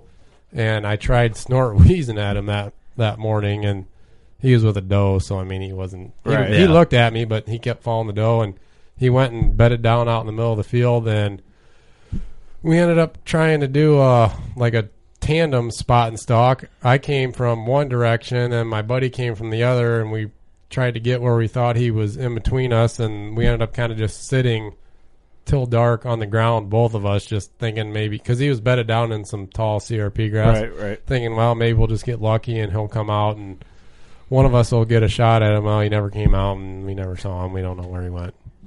It's there's such a mystery, man. It, it intrigues me so much. That's why people I think are so fascinated with almost a decade long hunt. Mm-hmm. You know what I mean? That's that's it's really rare. And this was late muzzleloader season and he's with a doe. Yeah. You know, Yeah. and he goes into that patch of CRP and when we get in there and both get kind of set up on the ground on either side of it, well, like 30 minutes before the end of legal time, two smaller bucks came out of that chasing a doe. Mm-hmm. I thought, well, he's got he's gonna come eventually, coming out of there, and then he never did. So it was kind of weird because you know we're seeing rutting activity and during muzzleloader season. Right. Yeah. Right. So was Wow. that was that all for 2014? Yep, I think so. And then I ended up Yeah. finding this shed on that soybean food plot on like February 10th. The one planted specific, specifically, Specifically. whoa, Yeah. for him, Yep. which is a hey, it worked out, right? Yeah, it worked out in a sense. But the whole time you've been shooting a couple deer here and there. It's, uh, you know, it's not like you were You're- just going deerless. yeah. Good point. You good know, point. yeah, you were still probably a doe here and there and a yeah, buck. he's still pounding 100. I think- Oh yeah, still 190 150 inch deer or yeah. something like that. Yeah, I think Yeah. 2012 I didn't shoot a buck. Yeah, Or no, hey, you excuse shot me. that- you shot 2012 I that did. nice one. 2013 I did not. 2014 I did not either. So yeah, both those years I didn't, You didn't shot shoot. that big 9, That was in 15, 14? that what, that mass the other massive one. Yeah. That was yeah. in 2011. And then I ended that up- was in 11. No, was yeah, it? the one that you're going to use the cape off of. Yeah. for Wolfie shed. Yeah, it wasn't that that was in long? 11. Yeah. Okay, guys, I got to give you the dynamic of this relationship right here. Mark and Dustin are talking. That's purely a big buck relationship right Yeah, here. no. Uh-huh. Two years ago, you shot a nice one, a nine, because you gave me the cape. I I came out to your house and brought it back to you. The skull, remember? the Oh, year that was 15. Was it? That was Okay. last year. Okay. 2050. So 13 Yeah. and 14. I Okay, went, gotcha, no, I gotcha. went buckless. Okay, Them okay. two years. Yep. My bad. Oh, I feel so bad for you. I'm just no. Hold on. I'm just. say- I'm enjoying this Yeah. talk. Yeah, I Like, like I'm it. watching Dustin and, and Mark talk, and it's pure big buck I was- whitetail conversation. I was gonna say I know you didn't go long without killing a giant. that just doesn't happen much. no. Oh, everybody here. I'm playing the world's smallest violin for you. Wha- Can you hear it on the new what year, mics? let me ask you this: What year did you shoot that humongous eight pointer that you did a Euro for? I think the first time I told you how to do the Euros with the bleach and stuff. The the massive one that I yeah, Yeah, that was dude. 2011 All and he had kinds the, of the junk off the stickers on bases those yeah he was main, bases. yep God. yeah that was 11 The deer was almost like this, guys. It was a beast. I'm not kidding. You, You got you got pictures. uh, I do on Facebook well, you don't gotta I'd have pull 'em up right yeah, now. yeah I'll look I'll bring them up later Hey, you're welcome back for many more podcasts talking Yeah. about other Yeah. stories of bucks. We could do it in the meantime of eight plus stories. Yeah, Yeah, I exactly. Yeah, we should. we- You know, what we should do. We should like put two like two podcasts, like to hear the end of the story. Yeah. No, You in know the what I mean mean? in the meantime of the eight plus chronicles. um, okay, so we're on to 2015. 2015. yep So Uh, How you that- see your early season? You're like, this is the year it's done. yeah that'd be I was wrong in 20, f- whatever when this started, and like you're like, this is it. It's over. Yep. So yeah, that'd be this one right here. And I never, I didn't have any pictures of them that year. I was having bad trouble with my cameras. Batteries were dying, and yeah, I didn't have any pictures that year. But I saw him. Satan. Saw him on well, so that was 2015, which would have been last season. Remember, we had that big snow during first shotgun. We had like Oh, Uh, nine inches. yeah. Yep. That crushed everybody's. Oh. and That made me Somebody- happy. It made me so happy. Yeah, Something me too. I similar was happened like, like, this yes. year too uh, with the first shotgun season. It was not good weather. It, was, was like windy. windy. If as it heck crushed this your year. season, it's because you were not sitting because it was awesome hunting. Yeah. yeah. it was awesome. Like when that snow came, like holy. cow. hey, hey, yeah, we- we- we- we- Yeah. Don't, don't let him think that. It was terrible hunting. So uh, the the storm hits. I ended up shooting a a buck. That's the nine pointer you're Okay. thinking of on Yeah. Mm-hmm. Friday night of first season. So then it was game on for eight plus. That's the only deer I'm gonna shoot after that. Mm-hmm. And then the Saturday morning of shotgun first shotgun was when I saw him, and Mm-hmm. he was way way off in the distance, and he was with a doe, and I knew it was him right away, even though I hadn't actually you know, noticed his rack in the binoculars yet, but just looking at him in the distance, he was standing next to that doe, and he made that doe look like a fawn. Really? yeah. Yeah, I was he's like, before I even put the binoculars up, I'm like, that's eight plus. And then I put the binoculars up, I'm like, yep, that's him. He's still alive. Wow. That's awesome, man. Yep. So this is when you were saying earlier in the podcast that you're guessing him to be probably in his prime body weight or this is this after? Gosh, I mean, I would say 2012, 13 was really his prime body year when he About was six and a half ish. Yep, Yeah. yep, yep. Lord. This is nuts. Okay, so, So, you all right, know so you him see him. before even looking through the binos. Yep, it was him, and he was in the general area of another tree stand. And my sister and I ended up sitting in that stand that night, and we never did see him. I don't know where he ended, ended up being. I have no idea. We didn't see him that night. This is just it's nuts, man. you this is it driving you completely crazy at this point? Yeah, I, I wasn't even hunting him. It was driving me crazy. Oh yeah, he's drinking. He's drinking a thirty pack a night, even when it's not hunting season. and really all those years from 20 after 2012 i never had him in bow range i never Right. never really thought i was even going to get him with a bow at least i thought oh it's just gun like i'm going to have to get him with a gun Yeah. Right. so So we're still in 2015. yep So- And that's the first encounter. You got any more after yeah, that? was first shotgun season. Yeah. So then later on, I didn't see him the rest of the weekend. And then two weeks later, second shotgun, I sit in the same stand that my sister and I sat in during first season. Mm-hmm. And uh, I can, from that stand, I can see to my south and I can see this thick bedding area. So my, my theory was okay, if I don't see him in the morning out of that stand, like going into that bedding area or in that general general direction, I'm like he's got to be back in there. Right. I'm like that's got to be where he's at. So I didn't see him opening morning a second shotgun. So I go and sit in that stand. So this is the same stand that Josh had seen him out of the previous year where Yep. it skirted, Oh, yeah, yeah, yeah, skirted yeah. around him. So I, I get into that that stand, get all set up and everything, and I do do some filming. And but that year I wasn't really. Last year I wasn't filming a whole lot, but I I always brought my camera arm with me when I was gun hunting because I'd set that up and use it as a rest. Mm-hmm. Gr- And- great idea. Yep. And I got that all set up, and he ended up coming. So that stand to kind of explain it a little better. When it's it's on that on a ditch, and then to your south is the thick bedding area. Well, the ditch runs east and west, and the, the stand is positioned where you're looking to the west, and Mm-hmm. you Mhm. go down the ditch probably another 200 yards, and there's another ditch that kind of tees into that Oh, one. yeah, yeah, okay. There- there's kind of a corner right there, and that ditch runs north south. Well, that corner is just like a pinch point where deer travel in and out of that when they're Right. going back to that bedding area and then coming over to the area to the north. Mm-hmm. Mhm. Do And- they, it go in the ditch a lot? Like, uh, are they are they in there? Because we had a guy Clark um, Cummings talking about, you know how they how they kind of work that Do you travel notice- like right down the middle of it. Yeah, do they tra- Do you notice them traveling right down the middle there for you? Or The property that I hunt, they really don't, just because it's got so many blowdowns. Yeah. in the ditches, you know, over the years that they can't really, literally go right down the middle of it. Mhm. So, Mm-hmm. Which but, is uh, good. yeah. you don't want them down in there. You want them Yeah. out so Uh-huh. where they're visible. Yep.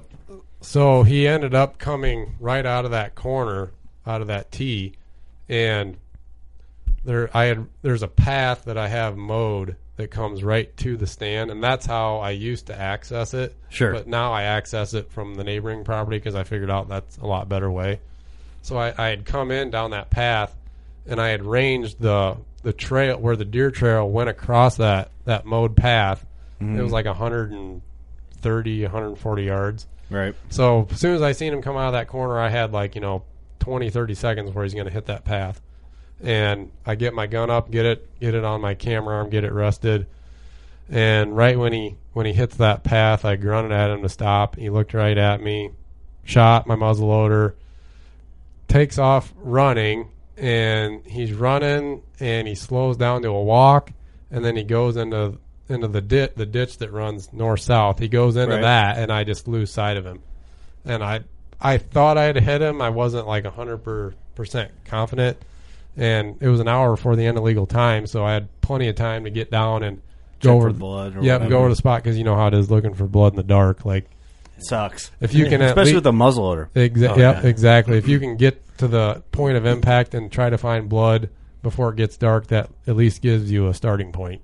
Yep. Yep. So I went over there and no blood, no hair, and right after he, he took off running, he has to go. There's a berm right there that when the property got put into wetlands, they built it to hold water. Mhm. And he goes up and over that berm. Well, right after he got up and over it, it was standing water. Oh, really? Yeah, Oh. probably like you know three inches deep. So he ran through that for like another hundred yards. I'm like, oh, not gonna find any blood in there, Yeah. you know. And then it got dark, and I had, I had got past the standing water and looked a little bit, but I was getting close to where I'd seen him go in that ditch, and I didn't want to bump him, so I was like, I'm just gonna back out and Yeah. come back in the morning. So my dad went with me in the morning, and I brought my four wheeler with. And first we started, you know, just ground truthing it, walking. Couldn't find any blood, no hair, nothing again. So we just started body searching. I got the four wheeler out and just started going up and down, back and forth on that ditch. And Yeah. we looked for three hours and nothing. Not a darn, not a darn thing. So you're just are you just feeling so defeated at this point? Well, I mean, what yeah, what's I- your mindset? So I went after that. I went home, and uh, I shot my my muzzleloader at 100 yards dead on. Go out to like 135, 140, and I'm shooting like five inches low compared to 100. Oh, and I, I just felt like an idiot because I was like, Dustin, you should have done that before the season, you know, and known.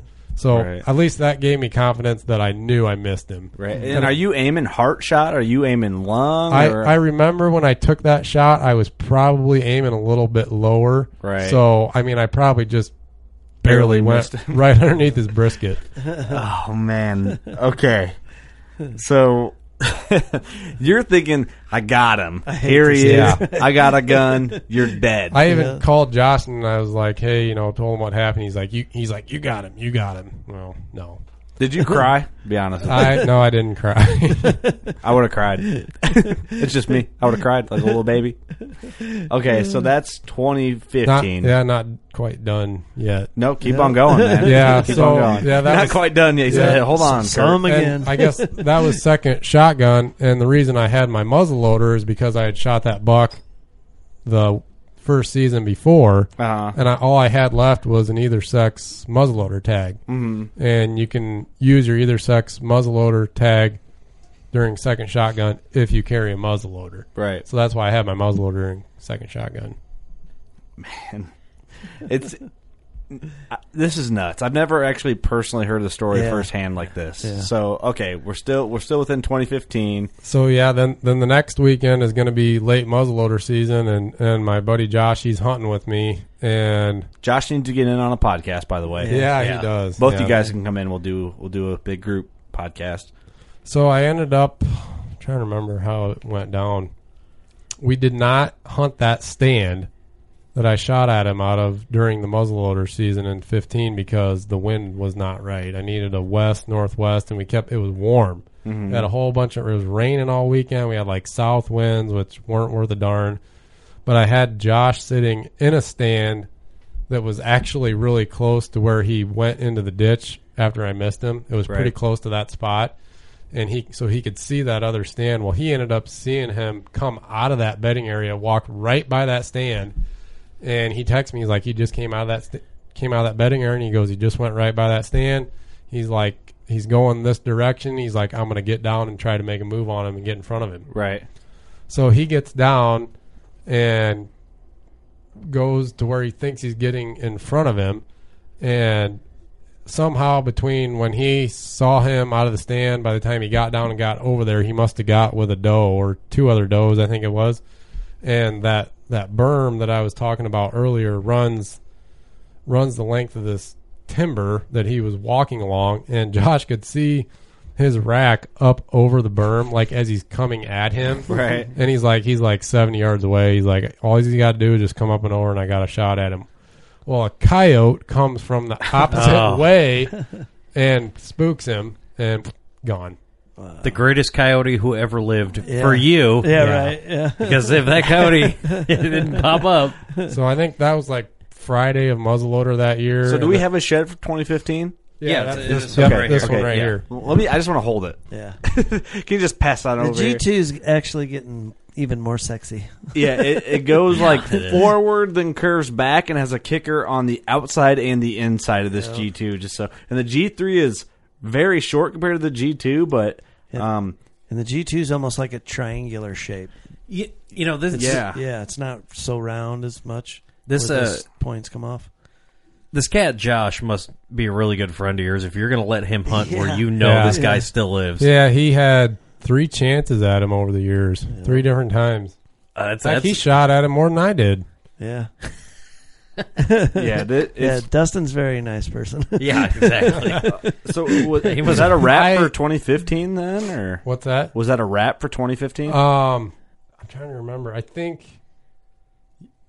so. That was a Friday at muzzleloader when he saw him and tried to make that sneak on him, and then we got a ton of rain on Saturday, and we hunted Saturday. We didn't see him, and then Sunday it rained a crap ton, and I'm like, I'm not even going out. So yeah, I think yeah, that was it for 15. the, these sheds are incredible. they're just huge. They're unlike any other antler I've ever held. They're they're mass and just nuts. For all you baseball fans out there, I'm thinking this is a minus three, minus four. Yeah, yeah, like this is yeah. legal for high school. It's it's how how long it is versus how heavy it is. Yeah. That's how you get. minus three drop. So we're Yeah. in the 2016 season now. to I guess give a little history on the sheds too. All of them except this one right here for 2014. 2014, and then that one in 2012. So the neighbor found the one in 2012 to the east of me, but all of them were found in the same field. It's it's a big field, but I mean all in the same general Sure. area. Mm-hmm. So Home range. Yeah, that's right. Yeah, So- I mean, do, do they always find? Do you always find both sides, or are these the only one, only sides that you I- got? yeah, I got 'em. My my wife's cousin has the right side to this one. Okay. And then my a buddy of mine from Alito, he's got the left side of that one. So we got two match sets. Yeah, so 2015 and 20, uh, 13. 2013, 2013. are match sets. Okay. To make more sense, though, of this, I mean, it seems like, you know, like if you have 150 acres and stuff like that, or 200 acres, it might be harder to get this much history with the deer. But I will say, it, it's like a thousand acre square. Yeah, it's a pretty good right? piece of- yeah. Something like that. Yep, so, pretty I good mean, chunk. it's, the deer, you know, he's got plenty of places to roam and still be on this ground to where Dustin Right. can maybe But you- but you find think the of a- sheds. But obviously, they travel. Yeah, you think Yeah. of a deer's range, a That- thousand acres really isn't that big. It's, in it's the grand scheme nothing. of things. It's nothing to watch a deer on that property go watch him walk a mile. Yeah. in five minutes. right? Because You it's know? so flat, you can watch them walk Yeah. a mile, Right, which yeah. is cool. Yeah. It is very cool. You probably learn a lot. Oh and yeah. that's probably how this deer lived for so long, you know? If you the, kind of think the about hunting it. ground I grew up on, to give a complete opposite of what you hunt, it's three ravines and nothing but timber. I never had any Yep. crop on it, so I mean, all the bucks I've killed are straight hardwoods timber bucks, you know. Yep. And The real deal is yeah, yeah, that- what's it. That's all I've been hunting since I started is just you know little patches of timber, ditches, tree Right. lines. You know, there's there's a little bit of you know big timber around me, but not not much. But aren't those mo- the most fun places? Like, It's you so- know, if you're sitting on 19 acres and you see a deer, you're like, yes! well, the thing is, it's such a different um, learning curve and strategy. Mm-hmm. You Oh, know, mine was more tree stand dependent, where you've done some spot and stocks. I've never been on a Yeah. well, kind of last year with my dad's buck, but um, I've never. But we got new property. I lost Yep. that hunting ground, so different uh, different perspectives and probably way different learning curve. And and our experiences and growing up, probably in the same years. It sounds like we Yeah. started about the same time. Yep, yep. So definitely super interesting. Yeah, to- that's to- what I thought like- about was cool about when I saw the place too. I'm like, boy, this takes a whole new ball of tricks. You it's know, almost like a different- Kansas type of Yeah. It- hunt. It, in a kind of way. is, and I've kind of learned over the years, being such a large piece of property. You know, and the fields are so big. You the deer are out in the middle of them. You just can't get to them. right. Yeah, And you know, trying to hang stands on some of the ditches that are like in the middle. I've learned over the years, you're just wasting your time because you got to walk through everything to get to them. right, Yeah. right. And you just you might be able to get in like on an evening hunt because the deer will just be bedded, you know, in this tall CRP and stuff, and you can walk right by them right. Mm-hmm. 30 yards away, especially when the wind's really blowing. They won't even know you're there. Mm-hmm. But it's another thing getting out of there. Right, You know, so now I kind of hunt more of the edges Mm-hmm. than anything. Fringe animals, man. Yeah. Mm-hmm. Talk about deer fringe animals. Um, okay, 2016 comes around. 2016, you're thinking, it's just never going to happen. It's just Pretty- kind of yeah, a novelty pretty- now. Pretty it's, much. Yeah. It is what it is. It's like John Cena's never turning heel. It's just not going to happen. yep. So, So in you know 2016, this past fall, I saw him. The first time I saw him was out of the same stand I missed him out of the previous year, and he was way he was like three quarters of a mile to the north of me, and I just caught a little glimpse of his antlers with the binoculars, and I was like pretty sure it was him, but I wasn't like hundred percent sure, but I thought it was, and I got some footage of him, and I looked back at it, and I was like, yeah, I was like that's got to be him yeah. then, then my Yeah. my cousin hunted with me the next day, and he ended up seeing him. And he goes, "Man, I'm pretty sure I saw eight plus. Had to be him." He goes, "He just had a giant fork." He goes, "It looked like just a giant fork sticking out of his head." and then, oh, that, so that was November 10th, and I had like earlier late October. So on the on the west side of the farm, there's like 40 acres that's still tillable that Mm-hmm. my dad farms with another guy. And I've got a stand over there, and I was coming out of my stand like it was like October 25th or something like that. And I'm walking through the middle of the cornfield while they spilled a whole bunch of corn out in the middle of the field. There's like a huge pile. So I went and got my camera and put it on it. Oh, for sure. yeah. Hey, And it I- ain't, it ain't baiting if it was an accident. and I ended up getting a picture of him. So November 10th, I saw him visibly. Got a picture of him on like November 12th, I think it was. And then my cousin's like, he's like, hey, you need to put uh, one of your video trail cameras on that pile. He's like, you get some awesome video. So I went and switched it out, put the video one on him, and sure enough, I ended up getting video of him like the next day. Really? Yeah, and that's well. Then he was a big six pointer. So, Yeah. which is awesome. I think it's Yeah. almost even cooler. Yeah, I do too. I now, like do him. you um, do you change stand locations a whole lot, or um, you know, because it kind of sounds like you know, within a couple years, the same stands are up. Yeah, I mean, I hunt based on the wind, basically. You know, Well, he- whatever direction he- the wind's out of I, is. I think what he's asking is he Or, can't. yeah, move, no, do you- He can't move stands around a lot. I mean, he can. Yeah, 'cause but you don't- He doesn't have as many trees, so he's limited to where. Okay, He yeah, Yeah. that, and that's kind of what I was curious about. So, Yeah. like a lot of stands that you'll put up, you won't move them too far because of how limited it is. yeah, I think Okay. in the beginning when I was hunting that place, I'd move around and try different stands a lot, but I've kind of learned over the years which spots are the good ones. Sure. And that's. I'd You say stick the- to them because Yeah, you I know s- it's what works. Yep. dial him in Yeah. over time. Yep. Okay, so you got him on video. You know he's alive, and you're like, you know what?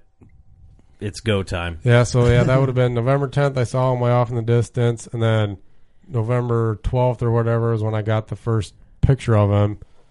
And then I saw him on the morning of November 12th. I think it was a Saturday. It was a Saturday, yeah. Yep. And I was sitting in a ground blind, kind of on the north end of the property that was somewhat close to where I had the soybean plot a couple years earlier. And I was there was thick Indian grass on both sides of me. Indigenous grass. Yeah, indigenous grass. and it was a really calm morning. I ended up sitting all day that day, and I could hear deer in that in that grass running around, grunting, chasing, carrying on. While he ended up coming out of there, and probably 200 yards away from me, and I caught just a quick little tiny glimpse of him for like 10 seconds. It wasn't even enough time to get the camera on him to get some footage. And then he went back in, and then that was it that morning. It's like, when's it gonna happen? Yeah, Yeah. It just it needs to end soon. So are you just? He's calling in the reinforcements. And I, could tell I, you're had at shot a this point. nice buck on uh, November 3rd, I think it was. So it was like, you know, again, it's eight plus or nothing. Yeah. Chips are all in. I love how he's just like he's clipping like a 160 inch deer while he's going after this. Yeah, yeah. I mean, they, I mean, they're probably you know they're probably good sized deer, um, but yeah, I mean, obviously your focus is for the past. Yeah, every deer I think I've seen you kill is like not below. I mean, one- it- 140 easily, And- and They're I've been in all that- pushing 150 or more. I've been in that same position where like I was chasing a girl for like seven Okay, years. we don't and care it about put me in that. the friend zone, but You, Steve's been friend zoned all his life. Back to Dustin. but I feel like 2016 was going to be your year, the way it was shaping up. I'm waiting for him to swing over and smack you. He's got length. What is your draw length? Shut up, Steve. I want to hear my- the story. It's only 28 inches. I'm 6'1. My Really? arms, I don't know if my arms just aren't long, but it's 28. I ain't kidding you. Good Yeah. lord!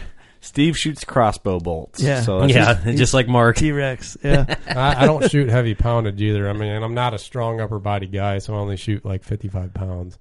There's nothing Interesting. wrong with that, man, at Yeah. all. Um, okay, moving right along here with this this big boy. November 12th is over. Done. So yeah, November It's not gonna twelfth happen. is over, Time and to- then uh,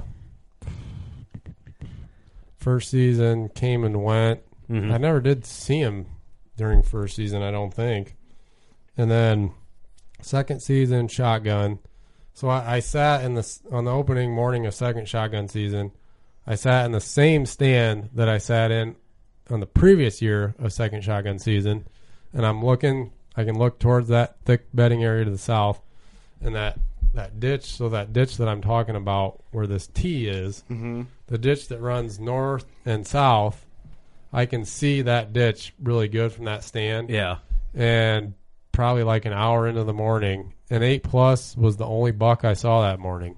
I think I might have seen a doe, but he was the only buck that I saw, and he came from the north, and he came right down the edge of that ditch, all the way, and I watched him go right past the stand that I sh- shot at him last year, and I filmed him the whole time, and he goes right past that stand back into that bedding area.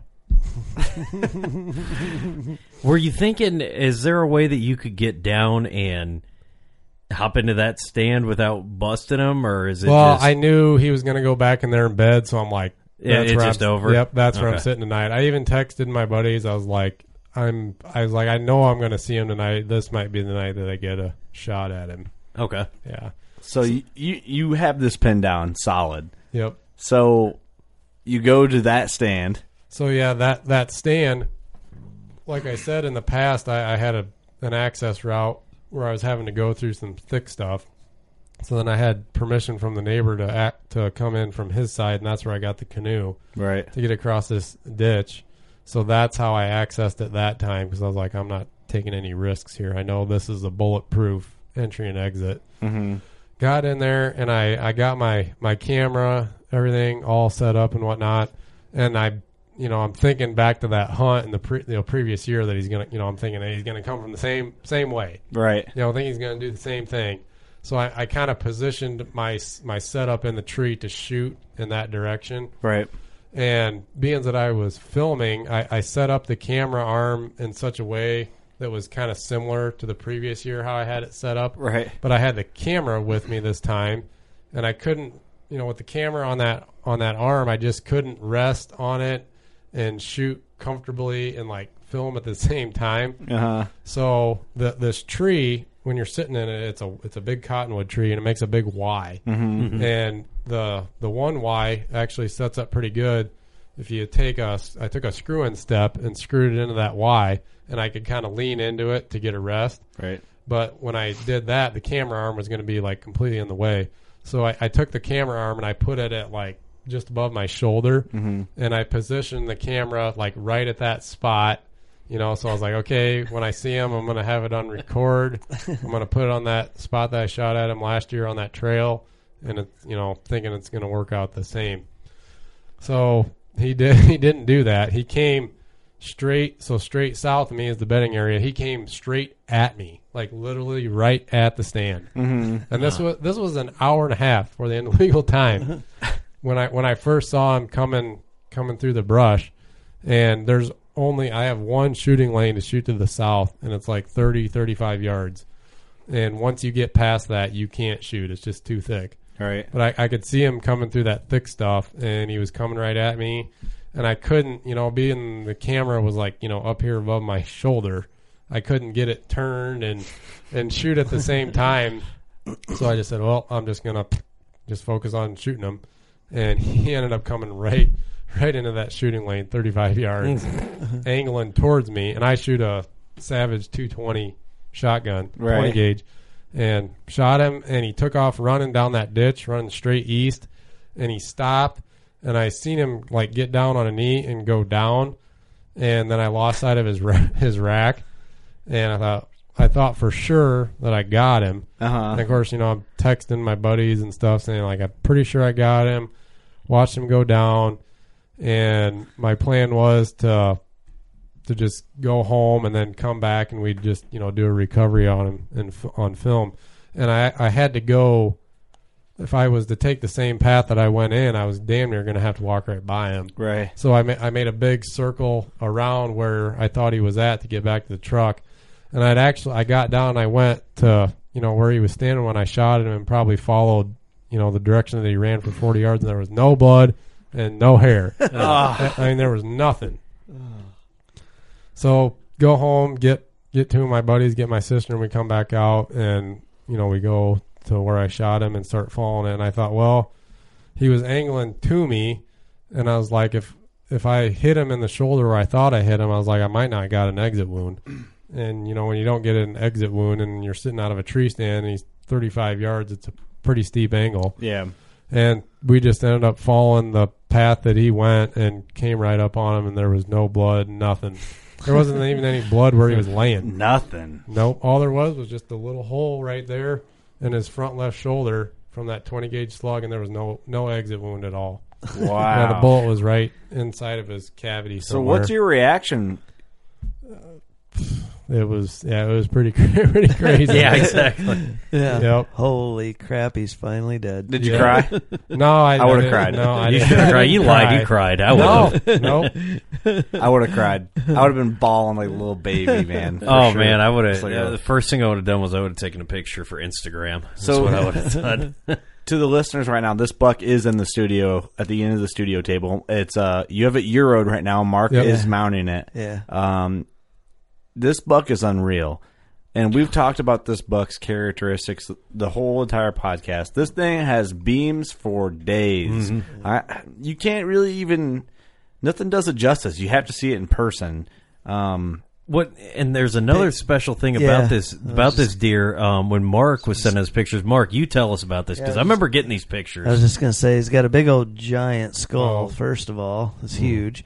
Um, but when I started to skin him out, I started to, you know, Dustin said I want to save the front teeth on the lower jaw to send him in to see how old he is, because he assumed he was either nine and a half or ten and a half at that point.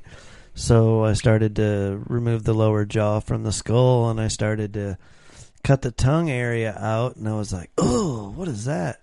And all of a sudden, just this abscess starts pouring out from underneath his tongue. It looked like vanilla pudding. yeah, exactly. Ah, Green yeah. vanilla pudding. He had a big infection underneath his tongue. St. Patty's Day. And then I started getting into looking at his teeth, and they're just almost gone. And there's like three or four teeth in a row that are just Well, yeah, his, almost his gone. lower And- left jaw was missing Yeah, teeth, it's- and that yeah. since his lower left jaw, if you grab him, Mark, oh yeah, yeah. I'm like, I, I kind of noticed that. Yeah, his lower l- left jaw, since it didn't have basically any teeth, his top teeth on the upper left, the top Uh-huh. left, didn't have any teeth on the bottom to wear Uh-huh. on, like when he's chewing. So you can see Yeah. how it Oh, makes that- wow. how it sticks out like that. that's just nuts, man. Yeah, he literally was. The teeth were literally missing on the bottom jaw, and he was down to the bone. And And, the if- gums had just healed over where the teeth were. I mean, the deer was probably missing five, six teeth. Think about how miserable that deer had to Oh have yeah. been. Do you think he would have died this year with that infection? Absolutely. I I I mean, He had granted, ten years. his granted when I when I came up on him, like when me and my buddies came up on him, like we were kind of disappointed in the fact of his body wasn't as big as we thought. Yeah. but I mean he was worn down from He the was rut. sick though But I mean, too, his man. overall body condition wasn't horrible. I mean, I I've seen deer that were in worse body condition than him. After Really? Mm-hmm. the rut. Mhm. But think about like how big he was, how much weight maybe he had lost from when you saw him in previous years. That infection had to have been taking a toll on him. Uh-huh. Yeah, I cannot imagine what some of these deer live with. I've seen, I've cut Yeah. some deer open and seen They're some tough. just, yeah, yeah. I've seen some bait. Well, Trevor Well- Schmidt's ten pointer had a uh, infection underneath its ear by its cheek that was the size of a baseball, just green abscessy pus, scarred up. It's No. crazy, man. As Yeah. mild as the winter as we've had, it wouldn't have surprised me if he made it. Yeah, yeah. Yeah, that's a good point true. too. That is a Yeah. good point. Yeah. It was cold though. Yeah. Like the last Yeah. January was real, real cold. Yeah. Make sure you dust the crops with Advil next year, Yeah, right. Yeah. Take that teeth pain away. or yeah, some But- penicillin too. Yeah, I mean, I've been doing this since '04, and I've never seen a deer come in with this long a nose to eye measurement. Yeah, It what was- is his eye measurement? What'd you yeah, say? from the tip of the nose to the front corner of the eye where the caruncular is is eight and a half inches on this deer, and I've the biggest ones I've ever got in were eight inches. Right. And I looked in the supply catalogs briefly where I order my forms, and they don't even have an eight and a half inch nose to eye that I've That's- found so far. I'm just sure nuts. it's out there, but I just haven't looked deep enough yet. Uh, you and know- I've never seen teeth this worn out on a deer. Do you in my remember life. what my buck was? My 150 inch eight. He was, It- yeah, I think eight? it, I think it was eight, and Yep, he was 'cause I- four and a half years old. Yeah, because I remember talking about it. Now I've got some younger deer that have longer nose to eyes, and I get some old deer that I know are old, and they actually have a shorter, you know, seven and three quarter. So it's just a general gauge that you judge them by. right. But this one, I've never had an eight and a quarter. I've never had an eight and a half, and this one's eight and a half. it's insane. Well, It- Mm-hmm. the deer he killed earlier with his bow before this was called Gnarly Charlie, and it was a big old giant massive thing, and it had the biggest size neck, a 26 inch neck, Oof. the biggest neck deer I've That- ever taken in. That was November third, so that was he Was was, it- he that's was in why- pri- that was Yeah. right before you know the rut was really Oh, going to yeah. kick off. So he was in Right. prime body condition. Yeah. Well, Sitting- it sounds like we got plenty more stories to yeah. cover here. And There Gnarly was a- Charlie's body was a lot bigger than this one, right? Oh yeah, He was a pig. He probably field dressed two two twenty That five, deer was a two pig. twenty. There's uh, sitting at 164 outdoors at Ross's shop. There is a monster neck on this deer. Um, it's like right by the bows. If you look, it's that deer that's right off to the left the of the full bows. mount. No, it's not a full mount. It's it's it's a it's a shoulder mount. Oh. But you can tell. Like uh, ask ask him about that deer sometime. That he Right. said. I think I think it was nuts. I don't want to say what I- number it was because I can't remember. I but bet the majority of the deer that are bi- the, what I call big bucks, four and a half, five and a half, Hmm. you know, mostly five and a half giant neck deer that are swelled up from the rut would Yeah. be 23 inch neck, right under the neck, tight Right. under the chin. unless it was 26. This year was three inches. And that's bigger. not circumference. that's from when the the buck is caped out, right? Well, yeah. Well, yeah. I measure the actual skin, but if the meat was still on there, I would measure around the neck, right tight Right. under the jaw and up behind the ears. So yes, it is a carcass measurement. Okay, So okay. this deer's neck, if you took a tape measure and went all the way around it, 20. the circumference is twenty six. All right, next podcast. Yeah. What are you? We need to know what are you feeding these deer? I don't know if it's the soil. It's good black dirt where I hunt. So All that's, right. what I, that's what I'm attributing it to. Okay. This is what it is, and because Eric's not here, Illinois has bigger deer than Yeah, Iowa. and it that's is. just I've- the way it is. I've never seen a deer deer like that in Iowa. So Yeah, there the it biggest is. nose to eye and the biggest neck deer I've ever got in. Both of them have come from Ooh, Illinois. hey, let's check from the record Dustin. on that. Yeah, Well, we, there probably isn't a recorded one, No. not an accurate recording. No, probably not. But I will say this: I got to thank you for coming and doing the podcast. Yeah. Thank you so much. Yeah. Your story is incredible.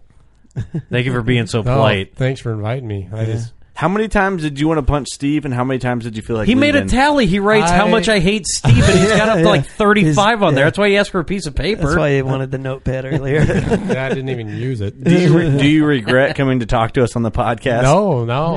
he won't even make eye contact with me anymore. I Let's would. Look. I don't Oh, even. yeah, have he eye looked contact. away. I can't do it. Um, I, I guess we're just going to close it out here. I think Yeah. uh, you're welcome back whenever you would like for more podcasts. yeah, I want to come back and talk more about like deer management stuff. Yeah, for Yeah, sure. we should. You know, We should do that. There's Um, a thing that we got. I have an idea that we're doing, and uh, it's going to be some sort of round table where we're going to have Oh, the yeah. whitetail boys come in, and we're going to have uh, we could we're going to run up to eight mics, and we're going to just get to the nitty gritty. And I got some. Uh, you are now into the what we call the local legends. Yeah. yeah. talking about roundtable. Have you ever seen the Drury Brothers roundtable on YouTube? I have not. And- oh, you got to watch it. Huh. They- they- it's the Drury Brothers, and then like uh, Iowa DNR, like a conservation Oh, officer, really? somebody in the Iowa DNR, and they sit down and talk about deer issues. It's really. Do they good. call it the round table? Yeah. They Okay, call it- I'll I look think it they up. do. Well, we got to think of a different name. yeah, yeah. The We'll do it on working the- class on the bow L- hunter. don't quote me. It's roundtable. You have to look it up for sure. But The I, L I think table. it is. Well, I'll say that this table isn't even round. The L table podcast. There you the go. L table. Yeah, we'll um, yeah, we'll we'll, we'll the check uh, that out. buckatorium. What? Buckatorium, L table, Chat. white the white till. buckatorium buck Something like chat. The final word. Okay. we Anyway. got- we gotta get going. Dustin. All right, guys. Congratulations on that deer. Yeah. It is a deer of a lifetime, Yeah. and you've spent most of your lifetime hunting it. So it really is. All right, right. It's awesome, man. Thanks, Dustin. We appreciate you. The story's incredible. Thanks everyone for listening. Go find some shed antlers, and then you know what to do. Go shoot your bow, bow. and we love you. Thanks.